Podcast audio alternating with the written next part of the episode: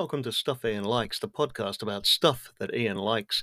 My name's Ian Banks. I'm using this podcast to look at how some of my favourite pieces of art have changed the way I look at the world. It explores how art can affect the way we look at things around us, and it's a chance for me to go squee over things that I love. I'm not going to do a deep dive into the background of each piece. What you're going to get is a brief survey of what it is, what I like about it, and how it's influenced me in my own thinking. Thanks for joining me. The last episode featured two novels that didn't have a lot in common except the fact that I liked them both. This episode features two movies that have got a bit more in common. Not just that I like them both, but they had an effect on the way I watch movies, and they've also got one person in common in the production team. Listen on and find out just what it is that I like about The Princess Bride and The Tall Guy. A young boy lays sick in bed. His grandfather arrives to read him a story to make him feel better. The boy is less than impressed with this, but acquiesces. He is horrified to discover, though, that this book, despite his grandfather's claims to the contrary, is in fact a kissing book. But almost against his will, he listens on.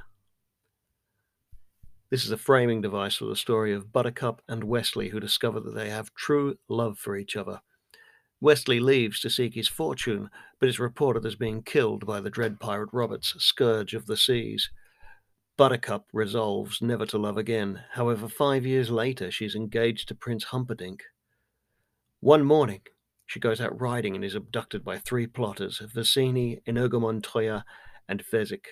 They plan to murder her and lay a trail blaming another kingdom, but they haven't reckoned on the mysterious man in black who is pursuing them. The Princess Bride's an almost perfectly put together film. It starts quietly, introducing characters and situations, one after the other, and then it builds the stakes and tension until you can't stop watching it. It begins and ends, and is occasionally interrupted by the framing device of a sick boy being read to by his grandfather, and the story gradually uh, takes over again with only occasional interruptions. I once read an interview with Albert Finney where he was talking about pacing in comedy. He said comedy should be very tightly disciplined. You shouldn't give an audience much opportunity to laugh in the first third of a play. Then, over the second act, you slowly release it, and in the third act, you just let it rip. The Princess Bride is an almost textbook example of how you do this.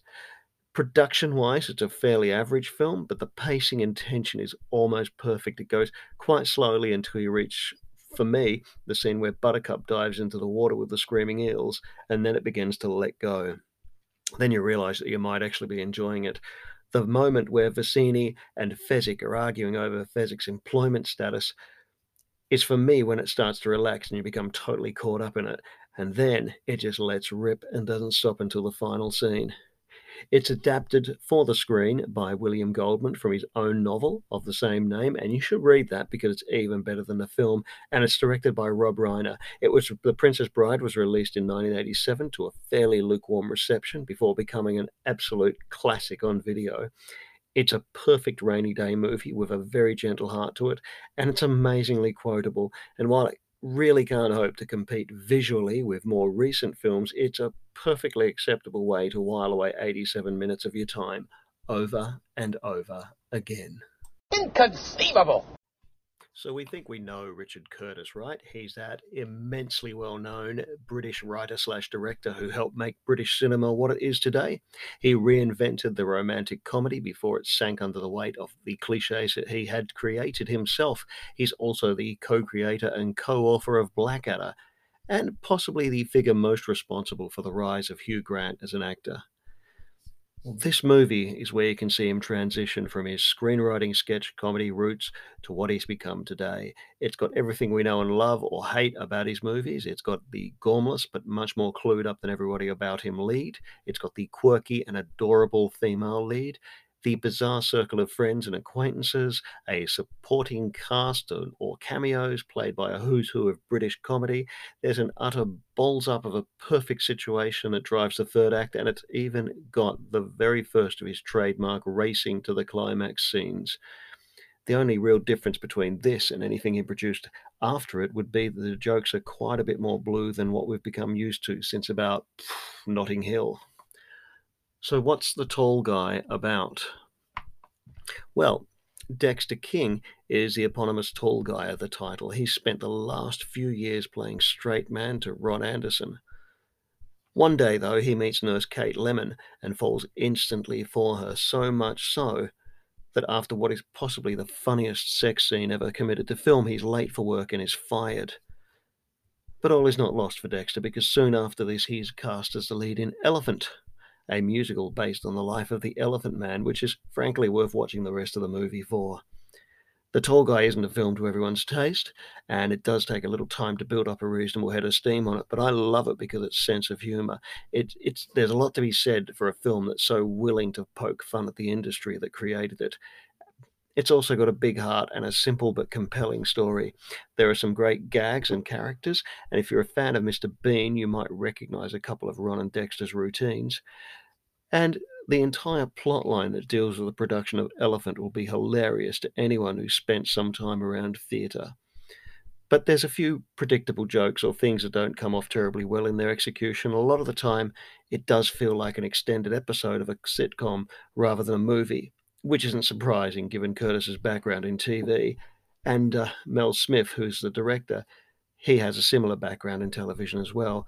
But there's enough joy and humanity to keep you watching. And it's interesting to watch because you see where Curtis starts to develop a lot of themes and ideas for his future work.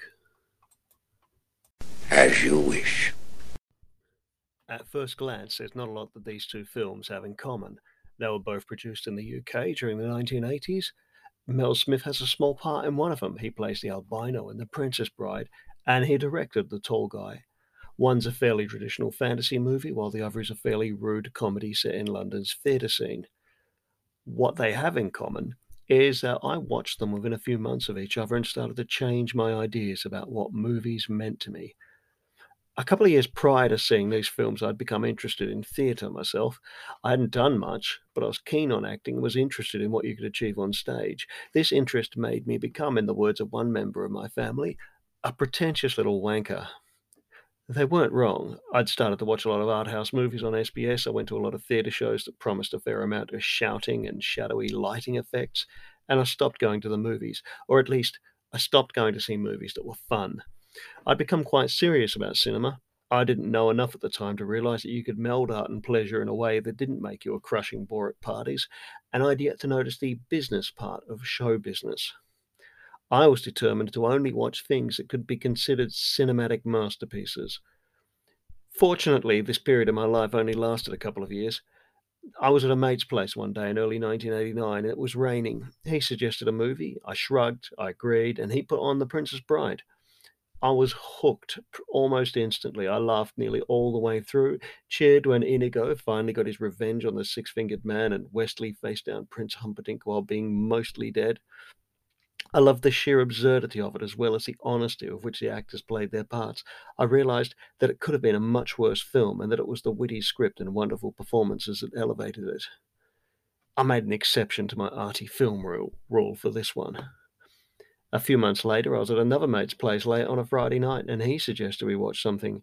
I shrugged again. I'd had a few beers by this point and was happy to do anything. He put on The Tall Guy.